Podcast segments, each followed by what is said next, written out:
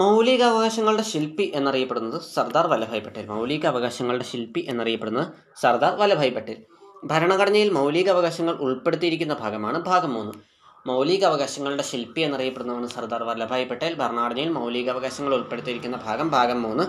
ഭരണഘടനയിൽ മൗലികാവകാശങ്ങളെക്കുറിച്ച് പ്രതിപാദിക്കുന്ന ആർട്ടിക്കിൾ പന്ത്രണ്ട് ടു മുപ്പത്തിയഞ്ച്. ഭരണഘടനയിൽ മൗലികാവകാശങ്ങളെക്കുറിച്ച് പ്രതിപാദിക്കുന്ന ആർട്ടിക്കിൾ പന്ത്രണ്ട് ടു മുപ്പത്തിയഞ്ച്. മൗലികാവകാശങ്ങൾ എന്ന ആശയം ഇന്ത്യ ഇന്ത്യ കടം കൊണ്ടിരിക്കുന്ന രാജ്യമാണ് അമേരിക്ക. മൗലികാവകാശങ്ങൾ എന്ന ആശയം ഇന്ത്യ കടം കൊണ്ടിരിക്കുന്ന രാജ്യം അമേരിക്ക. ഭരണഘടനയുടെ ആണിക്കല്ല്, ഇന്ത്യയുടെ മാഗ്ന കാർട്ട, സ്വാതന്ത്ര്യത്തിൻ്റെ വിളക്കുകൾ എന്നൊക്കെ വിശേഷിപ്പിക്കപ്പെടുന്ന ഭരണഘടനാ ഭാഗമാണ് ഭാഗം മൂന്ന്. ഭാഗം മൂന്ന് അറിയപ്പെടുന്ന പേര് വിശേഷണങ്ങളാണ് ഭരണഘടനയുടെ ആണിക്കല്ല്, ഇന്ത്യയുടെ മാഗ്ന കാർട്ട, സ്വാതന്ത്ര്യത്തിൻ്റെ വിളക്കുകൾ. ഭരണഘടനയുടെ ആണിക്കല്ല്, ഇന്ത്യയുടെ മാഗ്ന കാർട്ട, സ്വാതന്ത്ര്യത്തിൻ്റെ വിളക്കുകൾ. മൗലികാവകാശങ്ങൾ നടപ്പിലാക്കാൻ ഒരു ഇന്ത്യൻ പൗരന് കോടതിയെ സമീപിക്കുവാനും മൗലികാവകാശങ്ങളുടെ സംരക്ഷണാർത്ഥം സുപ്രീം കോടതിയിലോ ഹൈക്കോടതിയിലോ നേരിട്ട് കേസ് ഫയൽ ചെയ്യുവാനും കഴിയും. മൗലികാവകാശങ്ങളുടെ സംരക്ഷകൻ എന്നറിയപ്പെടുന്നത് സുപ്രീം കോടതി. മൗലികാവകാശങ്ങളുടെ സംരക്ഷകനാണ് സുപ്രീം കോടതി. അടിയന്തരാവസ്ഥാ കാലത്ത് മൗലികാവകാശങ്ങൾക്ക് നിയന്ത്രണം ഏർപ്പെടുത്തുന്നു. അടിയന്തരാവസ്ഥാ കാലത്ത് നിലനിൽക്കുന്ന മൗലികാവകാശങ്ങളാണ് ഇരുപതും ഇരുപത്തിയൊന്നും. അടിയന്തരാവസ്ഥാ കാലത്തും നിലനിൽക്കുന്ന മൗലികാവകാശങ്ങളാണ് ഇരുപതും ഇരുപത്തിയൊന്നും. ആയിരത്തി തൊള്ളായിരത്തി എഴുപത്തി എട്ടിലെ നാൽപ്പത്തിനാലാം ഭരണഘടനാ ഭേദഗതിയിലൂടെയാണ് ഇരുപതും ഇരുപത്തിയൊന്നും ആർട്ടിക്കിളുകൾ അടിയന്തരാവസ്ഥാ കാലത്ത് പോലും റദ്ദു ചെയ്യാൻ പറ്റാതെ ആക്കിയത്. അപ്പോൾ അടിയന്തരാവസ്ഥാ കാലത്ത് പോലും റദ്ദു ചെയ്യാൻ പറ്റാത്ത ആർട്ടിക്കിളുകളാണ് ആർട്ടിക്കിൾ ഇരുപതും ഇരുപത്തിയൊന്നും. ആയിരത്തി തൊള്ളായിരത്തി എഴുപത്തി എട്ടിലെ നാൽപ്പത്തിനാലാം ഭേദഗതിയിലൂടെയാണ് ഈ ഈ ഇരുപതും ഇരുപത്തിയൊന്നും ആർട്ടിക്കിളുകൾ അടിയന്തരാവസ്ഥാ കാലത്ത് പോലും റദ്ദു ചെയ്യാൻ പറ്റാതെ ആക്കിയത്. ഭരണഘടന നിലവിൽ വരുമ്പോൾ ഉണ്ടായിരുന്ന മൗലികാവകാശങ്ങളുടെ എണ്ണം ഏഴ്. ഭരണഘടന നിലവിൽ വരുമ്പോൾ ഉണ്ടായിരുന്ന മൗലികാവകാശങ്ങളുടെ എണ്ണം ഏഴ്. നിലവിൽ മൗലികാവകാശങ്ങളുടെ എണ്ണം ആറ്. ജനതാ ഗവൺമെൻറ് ആയിരത്തി തൊള്ളായിരത്തി എഴുപത്തി എട്ടിലെ ഭേദഗതിയിലൂടെ സ്വത്തവകാശത്തെ മൗലികാവകാശങ്ങളിൽ നിന്നും നീക്കം ചെയ്തു.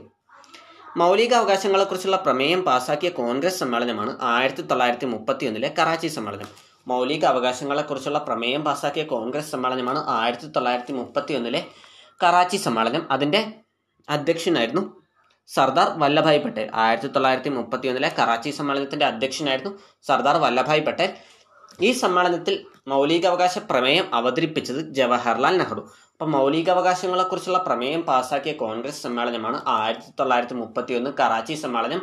ഈ സമ്മേളനത്തിൻ്റെ അധ്യക്ഷനായിരുന്നു സർദാർ വല്ലഭായ് പട്ടേൽ. ഈ സമ്മേളനത്തിൽ വെച്ച് മൗലികാവകാശം പ്രമേയം അവതരിപ്പിച്ച പുള്ളിയാണ് ജവഹർലാൽ നെഹ്റു. ഭാവിയിലെ ഇന്ത്യൻ ഭരണഘടനയുടെ അടിസ്ഥാന തത്വങ്ങളിൽ ഒന്നായിരിക്കും മൗലികാവകാശങ്ങൾ എന്ന് പ്രഖ്യാപിച്ച കോൺഗ്രസ് സമ്മേളനം ആയിരത്തി തൊള്ളായിരത്തി ഇരുപത്തി ഏഴിലെ മദ്രാസ് സമ്മേളനം എം എ അൻസാരി ആയിരുന്നു അതിൻ്റെ അധ്യക്ഷൻ. മൗലികാവകാശങ്ങൾ സ്ഥാപിച്ചു കിട്ടുന്നതിനായി കോടതി പുറപ്പെടുവിക്കുന്ന ഉത്തരവിനെ റിട്ട് എന്ന് പറയുന്നു. മൗലികാവകാശങ്ങൾ സ്ഥാപിച്ചു കിട്ടുന്നതിനായി കോടതി പുറപ്പെടുവിക്കുന്ന ഉത്തരവാണ് റിട്ട്. ആധുനിക ജനാധിപത്യത്തിൻ്റെ ബൈബിൾ എന്നറിയപ്പെടുന്ന റൂസോയുടെ രചനയാണ് സോഷ്യൽ കോൺട്രാക്ട്. ആധുനിക ജനാധിപത്യത്തിൻ്റെ ബൈബിൾ എന്നറിയപ്പെടുന്ന റൂസോയുടെ ജന രചനയാണ് സോഷ്യൽ കോൺട്രാക്ട്. പ്രധാനപ്പെട്ട മൗലികാവകാശങ്ങൾ. ഏറ്റവും ആദ്യത്തെ മൗലികാവകാശമാണ് സമത്വത്തിനുള്ള അവകാശം. ഏറ്റവും ആദ്യത്തെ മൗലികാവകാശമാണ് സമത്വത്തിനുള്ള അവകാശം. ഇത് പറയുന്ന പതിനാല് മുതൽ പതിനെട്ട് വരെയുള്ള ആർട്ടിക്കിളുകളാണ് സമത്വത്തിനുള്ള അവകാശത്തെപ്പറ്റി പറയുന്നത്. ആർട്ടിക്കിൾ പതിനാല് നിയമസമത്വവും തുല്യ നിയമ സംരക്ഷണവും. നിയമത്തിന് മുന്നിൽ സമത്വവും നിയമമുഖേന തുല്യ സംരക്ഷണവും ഉറപ്പ് നൽകുന്നതാണ് ആർട്ടിക്കിൾ പതിനാല്. ആർട്ടിക്കിൾ പതിനഞ്ചാണ് വിവേചനം പാടില്ല എന്ന് പറയുന്ന ആർട്ടിക്കിൾ. ആർട്ടിക്കിൾ പതിനഞ്ചാണ് വിവേചനം പാടില്ല എന്ന് പറയുന്ന ആർട്ടിക്കിൾ. ആർട്ടിക്കിൾ പതിനാറ് പൊതു നിയമനങ്ങളിലെ അവസര സമത്വം ഉറപ്പുവരുത്തുന്നു. ആർട്ടിക്കിൾ പതിനാറ് പൊതു നിയമനങ്ങളിലെ അവസര സമത്വം ഉറപ്പുവരുത്തുന്നു. ആർട്ടിക്കിൾ പതിനേഴ് ഐത്തോച്ചാടനം. ആർട്ടിക്കിൾ പതിനേഴ് ഐത്തോച്ചാടനം. ആർട്ടിക്കിൾ പതിനെട്ട് അക്കാദമിക് മിലിറ്ററി ബഹുമതികൾ ഒഴികെയുള്ള എല്ലാ ബഹുമതികളും നിർത്തലാക്കുന്നു. അപ്പം സമത്വത്തിനുള്ള അവകാശം പതിനാല് മുതൽ പതിനെട്ട് വരെ. പതിനാല് നിയമത്തിന് മുന്നിൽ സമത്വവും നിയമം മുഖേന തുല്യ സംരക്ഷണവും. ആർട്ടിക്കിൾ പതിനഞ്ച് വിവേചനം പാടില്ല എന്ന് പറയുന്നു. ആർട്ടിക്കിൾ പതിനാറ് അവസര സമത്വം. ആർട്ടിക്കിൾ പതിനേഴ് ഐത്തം നിരോധിക്കുന്നു, ഐത്താചരണം നിരോധിക്കുന്നു. ആർട്ടിക്കിൾ പതിനെട്ട് മിലിറ്ററി അക്കാദമിക് ബഹുമതികൾ ഒഴികെയുള്ള എല്ലാ ബഹുമതികളും നിർത്തലാക്കുന്നു. തൊട്ടുകൂടായ്മ നിരോധന നിയമം നിലവിൽ വന്നത് ആയിരത്തി തൊള്ളായിരത്തി അൻപത്തി അഞ്ചിലാണ്. തൊട്ടുകൂടായ്മ നിരോധന നിയമത്തിൻ്റെ പുതിയ പേരാണ് protection of civil rights act. തൊട്ടുകൂടായ്മ നിരോധന നിയമം നിലവിൽ വന്ന വർഷം ആയിരത്തി തൊള്ളായിരത്തി അൻപത്തിയഞ്ച്. അതിൻ്റെ പുതിയ പേരാണ് protection of civil rights act. Mahatma Gandhi കി ജയ് എന്ന മുദ്രാവാക്യത്തോടുകൂടി പാസാക്കിയ ആർട്ടിക്കിളാണ് ആർട്ടിക്കിൾ പതിനേഴ്. മഹാത്മാഗാന്ധി കി ജയ് എന്ന മുദ്രാവാക്യത്തോടുകൂടി പാസാക്കിയ ആർട്ടിക്കിളാണ് ആർട്ടിക്കിൾ പതിനേഴ്. അടുത്തതാണ് പത്തൊൻപത് മുതൽ ഇരുപത്തിരണ്ട് വരെ. പത്തൊൻപത് മുതൽ ഇരുപത്തിരണ്ട് വരെ സ്വാതന്ത്ര്യത്തിനുള്ള അവകാശം. അടുത്ത അവകാശമാണ് സ്വാതന്ത്ര്യത്തിനുള്ള അവകാശം, പത്തൊൻപത് മുതൽ ഇരുപത്തിരണ്ട് വരെ. ഇതിൽ പത്തൊൻപത് ഒന്ന് എ ആണ് അഭിപ്രായ സ്വാതന്ത്ര്യം. പത്തൊൻപത് ഒന്ന് എ അഭിപ്രായ സ്വാതന്ത്ര്യം. പത്തൊൻപത് ഒന്ന് ബി നിരായുധരായി സംഘടിക്കുവാനുള്ള സ്വാതന്ത്ര്യം. പത്തൊൻപത് ഒന്ന് എ അഭിപ്രായ സ്വാതന്ത്ര്യം, പത്തൊൻപത് ഒന്ന് ബി നിരായുധരായി സംഘടിക്കുവാനുള്ള സ്വാതന്ത്ര്യം. പത്തൊൻപത് ഒന്ന് സി സംഘടനകളും പ്രസ്ഥാനങ്ങളും രൂപവൽക്കരിക്കുന്നതിനുള്ള സ്വാതന്ത്ര്യം. പത്തൊൻപത് ഒന്ന് സി സംഘടനകളും പ്രസ്ഥാനങ്ങളും രൂപവൽക്കരിക്കുന്നതിനുള്ള സ്വാതന്ത്ര്യം. പത്തൊൻപത് ഒന്ന് ഡി ഇന്ത്യയിലുടനീളം സഞ്ചരിക്കുവാനുള്ള സ്വാതന്ത്ര്യം. പത്തൊൻപത് ഒന്ന് ഡി ഇന്ത്യയിലുടനീളം സഞ്ചരിക്കുവാനുള്ള സ്വാതന്ത്ര്യം. പത്തൊൻപത് ഒന്ന് ഇ ഇന്ത്യയിൽ എവിടെയും താമസിക്കുന്നതിനുള്ള സ്വാതന്ത്ര്യം. പത്തൊൻപത് ഒന്ന് ഇ ഇന്ത്യയിൽ എവിടെയും താമസിക്കുന്നതിനുള്ള സ്വാതന്ത്ര്യം. പത്തൊൻപത് ഒന്ന് ജി ഇഷ്ടമുള്ള ജോലി ചെയ്യുന്നതിനും സ്വന്തമായി വ്യവസായം, കച്ചവടം എന്നിവ തുടങ്ങുന്നതിനും നടത്തുന്നതിനുമുള്ള സ്വാതന്ത്ര്യം. പത്തൊൻപത് ഒന്ന് ജി ഇഷ്ടമുള്ള ജോലി ചെയ്യുന്നതിനും സ്വന്തമായി വ്യവസായം, കച്ചവടം എന്നിവ തുടങ്ങുന്ന തുടങ്ങുന്നതിനും നടത്തുന്നതിനുമുള്ള സ്വാതന്ത്ര്യം. പത്തൊൻപത് ഒന്ന് എഫ് സ്വത്തവകാശവുമായി ബന്ധപ്പെട്ട സ്വാതന്ത്ര്യം നാൽപ്പത്തിനാലാം ഭേദഗതിയിലൂടെ നീക്കം ചെയ്തു. പത്തൊൻപത് ഒന്ന് എഫ് സ്വത്തവകാശവുമായിട്ട് ബന്ധപ്പെട്ടായിരുന്നു, അത് നാൽപ്പത്തിനാലാം ഭേദഗതിയിലൂടെ നീക്കം ചെയ്തു. വൈദേശിക കടന്നുകയറ്റമോ യുദ്ധമോ ഉണ്ടാകുന്ന സന്ദർഭങ്ങളിൽ അടിയന്തരാവസ്ഥ പ്രഖ്യാപിച്ചാൽ മാത്രമേ ആർട്ടിക്കിൾ പത്തൊൻപത് നിരോധിക്കാൻ കഴിയൂ. വൈദേശിക കടന്നുകയറ്റമോ യുദ്ധമോ ഉണ്ടാകുന്ന സന്ദർഭങ്ങളിൽ അടിയന്തരാവസ്ഥ പ്രഖ്യാപിച്ചാൽ മാത്രമേ ആർട്ടിക്കിൾ പത്തൊൻപത് നിരോധിക്കുവാൻ കഴിയൂ.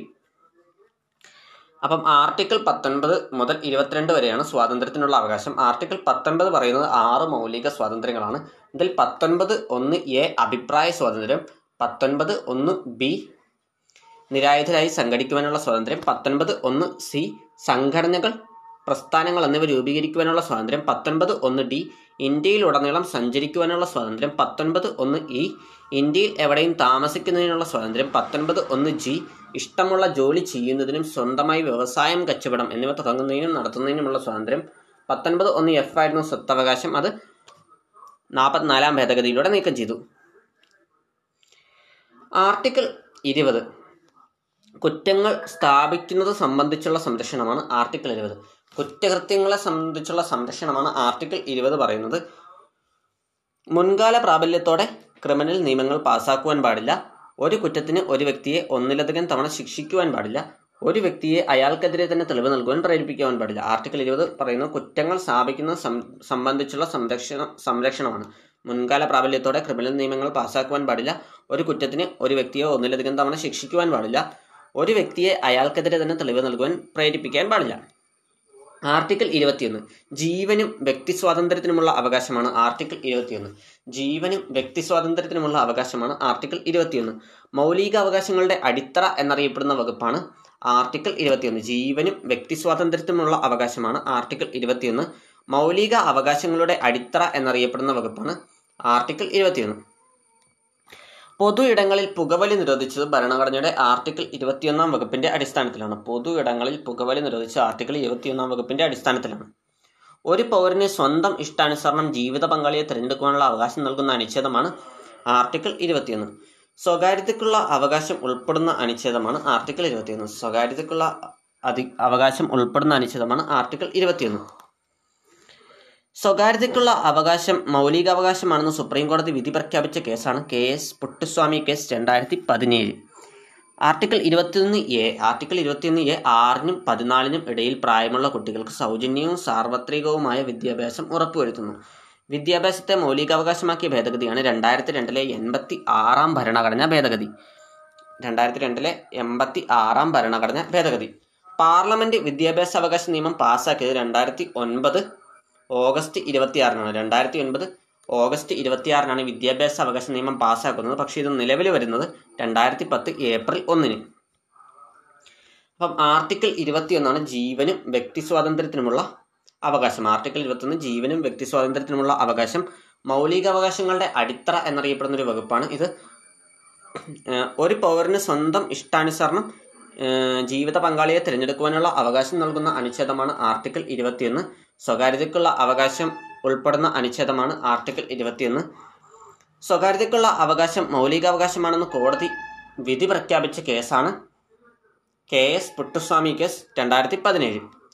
ആർട്ടിക്കിൾ ഇരുപത്തിയൊന്ന് എ ആറിനും പതിനാലിനും ഇടയിൽ പ്രായമുള്ള കുട്ടികൾക്ക് സൗജന്യവും സാർവത്രികവുമായ വിദ്യാഭ്യാസം ഉറപ്പ് നൽകുന്നത് ആർട്ടിക്കിൾ ഇരുപത്തിയൊന്ന് എ ആണ്. വിദ്യാഭ്യാസത്തെ മൗലികാവകാശമാക്കിയ ഭരണഘടനാ ഭേദഗതിയാണ് രണ്ടായിരത്തി രണ്ടിലെ എൺപത്തി ആറാം ഭരണഘടനാ ഭേദഗതി. പാർലമെന്റ് വിദ്യാഭ്യാസ അവകാശ നിയമം പാസാക്കിയത് രണ്ടായിരത്തി ഒൻപത് ഓഗസ്റ്റ് ഇരുപത്തിയാറ്. പാർലമെന്റ് പാസാക്കിയ വിദ്യാഭ്യാസ അവകാശ നിയമം നിലവിൽ വന്നു രണ്ടായിരത്തി പത്ത് ഏപ്രിൽ ഒന്ന്.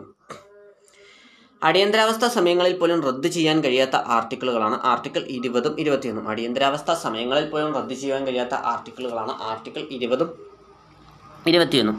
ഭരണഘടനയുടെ സുവർണ ത്രികോണങ്ങൾ എന്നറിയപ്പെടുന്ന അനുച്ഛേദങ്ങളാണ് ആർട്ടിക്കിൾ പതിനാല്, പത്തൊൻപത്, ഇരുപത്തൊന്ന്.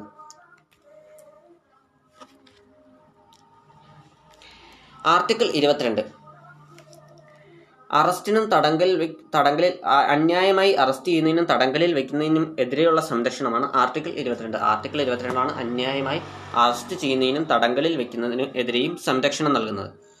ഒരു വ്യക്തിയെ വിചാരണ കൂടാതെ പരമാവധി തടവിൽ വയ്ക്കുവാൻ സാധിക്കുന്നത് മൂന്ന് മാസം. ഒരു വ്യക്തിയെ വിചാരണ കൂടാതെ പരമാവധി തടവിൽ വയ്ക്കുവാൻ സാധിക്കുന്നത് മൂന്ന് മാസം. അറസ്റ്റ് ചെയ്യപ്പെട്ട ഒരാളെ ഇരുപത്തിനാല് മണിക്കൂറിനകം കോടതിയിൽ ഹാജരാക്കണം. കരുതൽ തടങ്കൽ നിയമപ്രകാരം അറസ്റ്റിലായ ആദ്യത്തെ വ്യക്തിയാണ് എ കെ ഗോപാലൻ. കരുതൽ തടങ്കൽ നിയമപ്രകാരം അറസ്റ്റിലായ ആദ്യത്തെ വ്യക്തിയാണ് A K Gopalan.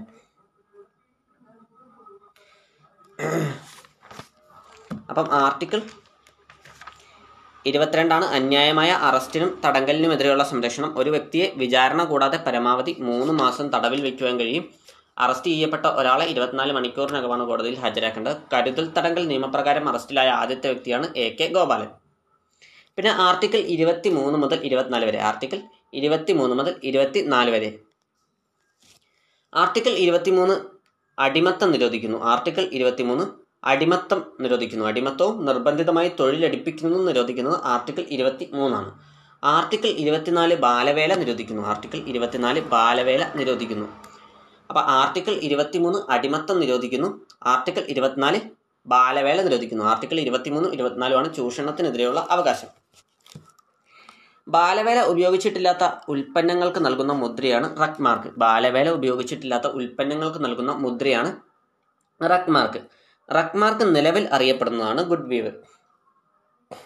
Red mark നിലവിൽ അറിയപ്പെടുന്നത് ഗുഡ് വീവ്. റെഡ് മാർക്ക് എന്ന ആശയത്തിന് പിന്നിൽ പ്രവർത്തിച്ച ഇന്ത്യൻ നോബൽ സമ്മാന ജേതാവാണ് കൈലാഷ് സത്യാർഥി. റെഡ് മാർക്ക് എന്ന ആശയത്തിന് പിന്നിൽ പ്രവർത്തിച്ച ഇന്ത്യൻ നോബൽ സമ്മാന ജേതാവാണ് കൈലാഷ് സത്യാർഥി. കൈലാഷ് സത്യാർഥിക്ക് നോബൽ സമ്മാനം ലഭിച്ച വർഷം രണ്ടായിരത്തി പതിനാല്. കൈലാഷ് സത്യാർഥിക്ക് നോബൽ സമ്മാനം ലഭിച്ചത് രണ്ടായിരത്തി പതിനാല്. മലാല യൂസഫ്സായിയുമായിട്ടാണ് അദ്ദേഹം പങ്കിട്ടത്. ബാലവേല തടയുവാനും കുട്ടികളുടെ സംരക്ഷണത്തിനുമായി കൈലാഷ് സത്യാർഥി ആരംഭിച്ച സംഘടനയാണ് ബച്പൻ ബച്ചാവോ ആന്തോളൻ. ബാലവേല തടയാനും കുട്ടികളുടെ സംരക്ഷണത്തിനുമായി കൈലാഷ് സത്യാർഥി ആരംഭിച്ച സംഘടനയാണ് Bachpan Bachao Andolan. Global March against child labour എന്ന അന്താരാഷ്ട്ര സംഘടനയ്ക്ക് നേതൃത്വം നൽകിയ ഇന്ത്യക്കാരനാണ് Kailash Satyarthi. Global March against child labour എന്ന അന്താരാഷ്ട്ര സംഘടനയ്ക്ക് നേതൃത്വം നൽകിയ ഇന്ത്യക്കാരനാണ് കൈലാഷ് സത്യാർഥി. ലോക ബാലവേല വിരുദ്ധ ദിനമാണ് ജൂൺ പന്ത്രണ്ട്. ലോക ബാലവേല വിരുദ്ധ ദിനം ജൂൺ പന്ത്രണ്ട്. ബാലവേല തടയാൻ ചൈൽഡ് ലേബർ ട്രാക്കിംഗ് സിസ്റ്റം ആരംഭിച്ച സംവിധാനമാണ് ബീഹാർ. ബാലവേല തടയാൻ ചൈൽഡ് ലേബർ ട്രാക്കിംഗ് സിസ്റ്റം ആരംഭിച്ച സംസ്ഥാനമാണ് ബീഹാർ. പിന്നെ ഇരുപത്തിയഞ്ച് മുതൽ ഇരുപത്തിയെട്ട് വരെ ആർട്ടിക്കിൾ ഇരുപത്തിയഞ്ച് മുതൽ ഇരുപത്തിയെട്ട് വരെ മതപരമായ അവകാശത്തിനുള്ള സ്വാതന്ത്ര്യമാണ്. മതപരമായ സ്വാതന്ത്ര്യമാണ് ഇരുപത്തിയഞ്ച് മുതൽ ഇരുപത്തിയെട്ട് വരെ. ആർട്ടിക്കിൾ ഇരുപത്തിയഞ്ച് മതം പ്രചരിപ്പിക്കുന്നതിനും പഠിപ്പിക്കുന്നതിനുമുള്ള സ്വാതന്ത്ര്യം. ആർട്ടിക്കിൾ ഇരുപത്തിയഞ്ച് മതം പ്രചരിപ്പിക്കുന്നതിനും പഠിപ്പിക്കുന്നതിനുമുള്ള സ്വാതന്ത്ര്യം. ആർട്ടിക്കിൾ ഇരുപത്തിയാറ് മതപരമായ കാര്യങ്ങൾ കൈകാര്യം ചെയ്യുന്നതിനും നിയന്ത്രിക്കുന്നതിനുമുള്ള സ്വാതന്ത്ര്യം. ആർട്ടിക്കിൾ ഇരുപത്തിയാറ് മതപരമായ കാര്യങ്ങൾ കൈകാര്യം ചെയ്യുന്നതിനും നിയന്ത്രിക്കുന്നതിനുമുള്ള സ്വാതന്ത്ര്യം. ആർട്ടിക്കിൾ ഇരുപത്തി ഏഴ് മതസംഘടനകളെ നികുതിയിൽ നിന്നും ഒഴിവാക്കുന്നു. ആർട്ടിക്കിൾ ഇരുപത്തിയേഴ് മതസംഘടനകളെ നികുതിയിൽ നിന്നും ഒഴിവാക്കുന്നു. ആർട്ടിക്കിൾ ഇരുപത്തിയെട്ട് ചില പ്രത്യേക വിദ്യാഭ്യാസ സ്ഥാപനങ്ങളിൽ മതപരമായ നിർദ്ദേശങ്ങളും മതപരമായ ആരാധനകളും നടപ്പിലാക്കുന്നതിനുള്ള സ്വാതന്ത്ര്യം. ആർട്ടിക്കിൾ ഇരുപത്തിയെട്ട് ചില പ്രത്യേക വിദ്യാഭ്യാസ സ്ഥാപനങ്ങളിൽ മതപരമായ നിർദ്ദേശങ്ങളും മതപരമായ ആരാധനകളും നടപ്പിലാക്കുന്നതിനുള്ള സ്വാതന്ത്ര്യം. ഗവൺമെൻറ് നടത്തുന്ന വിദ്യാഭ്യാസ സ്ഥാപനങ്ങളിൽ മതാചാരങ്ങൾ നടത്തുവാനോ മതാചാരങ്ങൾ നിർബന്ധമാക്കാനോ പാടില്ല എന്ന് പരാമർശിക്കുന്ന ആർട്ടിക്കിളാണ് ആർട്ടിക്കിൾ ഇരുപത്തി എട്ട്. പിന്നെ ഇരുപത്തി ഒൻപത് മുപ്പത് സാംസ്കാരികവും വിദ്യാഭ്യാസപരവുമായ അവകാശമാണ് ഇരുപത്തി ഒൻപത് മുപ്പതും. അതിൽ ഇരുപത്തി ഒൻപത് ന്യൂനപക്ഷ വിഭാഗങ്ങളുടെ താല്പര്യങ്ങൾ സംരക്ഷിക്കുന്ന ഭരണഘടനാ വകുപ്പാണ്. മുപ്പത് ന്യൂനപക്ഷ വിഭാഗങ്ങൾക്ക് വിദ്യാഭ്യാസ സ്ഥാപനങ്ങൾ ആരംഭിക്കുന്നതിനും നടത്തുന്നതിനുള്ള അവകാശം നൽകുന്നു. പിന്നെ ആർട്ടിക്കിൾ മുപ്പത്തിരണ്ടാണ് ഭരണഘടനാപരമായ പ്രതിവിധിക്കുള്ള അവകാശം. ഇന്ത്യൻ ഭരണഘടനയുടെ ഹൃദയവും ആത്മാവും എന്ന് ആർട്ടിക്കിൾ മുപ്പത്തിരണ്ടിനെ വിശേഷിപ്പിച്ച വ്യക്തിയാണ് ബി ആർ അംബേദ്കർ. ആർട്ടിക്കിൾ മുപ്പത്തിമൂന്ന് മൗലികാവകാശങ്ങളിൽ പ്രതിപാദിച്ചിട്ടുള്ള അവകാശങ്ങളിൽ ഭേദഗതി വരുത്തുന്നതിനുള്ള അധികാരമാണ്. ആർട്ടിക്കിൾ മുപ്പത്തിമൂന്ന് മൗലികാവകാശങ്ങളിൽ പ്രതിപാദിച്ചിട്ടുള്ള അവകാശങ്ങളിൽ ഭേദഗതി വരുത്തുന്നതിനുള്ള അധികാരം. ആർട്ടിക്കിൾ മുപ്പത്തിനാല് ആയോധന നിയമപ്രകാരം ഏതെങ്കിലും പ്രദേശത്ത് അവകാശങ്ങൾക്ക് നിയന്ത്രണം ഏർപ്പെടുത്തുന്നതിനുള്ള അധികാരം. ആർട്ടിക്കിൾ മുപ്പത്തി അഞ്ച് ഭരണഘടനാപരമായ പ്രതിവിധികൾക്കുള്ള വ്യവസ്ഥകൾ നടപ്പിലാക്കാനുള്ള നിയമനിർമ്മാണം. മൗലികാവകാശങ്ങൾ സംരക്ഷിക്കുന്നതിനായി കോടതി പുറപ്പെടുവിക്കുന്ന ഉത്തരവാണ് റിട്ട്. മൗലികാവകാശങ്ങൾ സംരക്ഷിക്കുന്നതിനായി കോടതി പുറപ്പെടുവിക്കുന്ന ഉത്തരവാണ് റിട്ട്. റിട്ട് എന്ന ആശയം ഇന്ത്യ കടമെടുത്തിരിക്കുന്നത് ബ്രിട്ടനിൽ നിന്നും.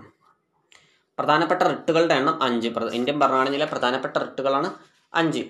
അതിലൊരെണ്ണമാണ് ഹേബിയസ് കോർപ്പസ്. അന്യായമായി തടങ്കലിൽ വെച്ചിരിക്കുന്ന ആളെ ഹാജരാക്കുവാൻ വേണ്ടി ഉത്തരവിടുന്നതിനാണ് ഹേബിയസ് കോർപ്പസ്. മാൻഡമസ് ഒരു വ്യക്തിയെയോ സ്ഥാപനത്തെയോ സ്വന്തം കർത്തവ്യം ചെയ്യാനായിട്ട് അനുശാസിക്കുന്ന റിട്ടാണ് മാൻഡമസ്. മാൻഡമസ് എന്നതിൻ്റെ അർത്ഥം നാം കൽപ്പിക്കുന്നു. പ്രൊഹിബിഷൻ ഒരു കീഴ്ക്കോടതി അധികാര അതിർത്തി ലംഘിക്കുകയോ സ്വാഭാവിക നീതി നിയമങ്ങൾക്ക് എതിരായി പ്രവർത്തിക്കുകയോ ചെയ്യുന്നതിനെ പ്രാഥമികമായി തടയുന്ന റിട്ടാണ് പ്രൊഹിബിഷൻ. പിന്നെ സർഷിയോററി ഒരു കേസ് കീഴ്ക്കോടതിയിൽ നിന്നും മേൽക്കോടതിയിലേക്ക് മാറ്റാൻ ഉത്തരവിടുന്ന റിട്ടാണ് സർഷിയോററി. ക്വോ വാറൻ്റോ ഒരു വ്യക്തിക്ക് അയാൾ അർഹമല്ലാത്ത ഉദ്യോഗം വഹിക്കുന്നതിനെ തടയുന്നതിനുള്ള റിട്ടാണ് ക്വോ വാറൻ്റോ. ഒരു വ്യക്തി അയാൾക്ക് അർഹമല്ലാത്ത ഉദ്യോഗം വഹിക്കുന്നതിന് വഹിക്കുന്നതിനെ തടയുന്ന റിട്ടാണ് ക്വോ വാറൻ്റോ.